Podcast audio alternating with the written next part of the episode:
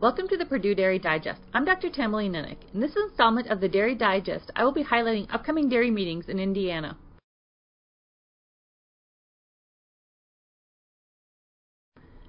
Dairy meetings provide a great way for dairy farmers and industry representatives to learn more about various topics and to stay up to date with industry information.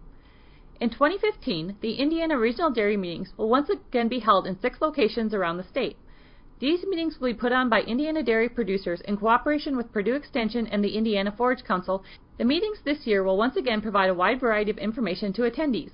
The main topic this year will be a focus on employee management, with information being presented on how to find and retain excellent employees. Tom Furman from DairyWorks Management will be speaking on employee management at the Northern meetings.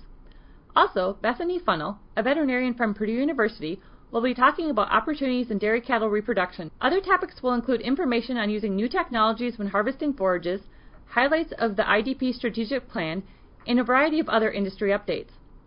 The dates and locations of the 2015 Indiana Regional Dairy Meetings are on January 27th in Columbus at the Bartholomew County Fairgrounds, January 28th in Evansville at the Hornville Tavern, January 29th in Marshall at Turkey Run State Park, February 4th in Middlebury at the Essenhaus Restaurant, February 5th at Shipshewana at the Farmstead Inn, and at February 6th in Decatur at the Back Forty Junction Restaurant. This year, attendance at the regional dairy meetings will be free for people that pre-register and will include lunch.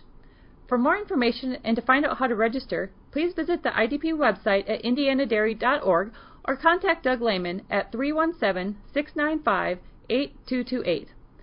Another event to mark your calendars for is the 2015 Indiana Livestock Forage and Grain Forum. This year, the forum will be held on Monday, March 16th at the Indiana Convention Center. We hope to see you at these great educational opportunities this coming spring.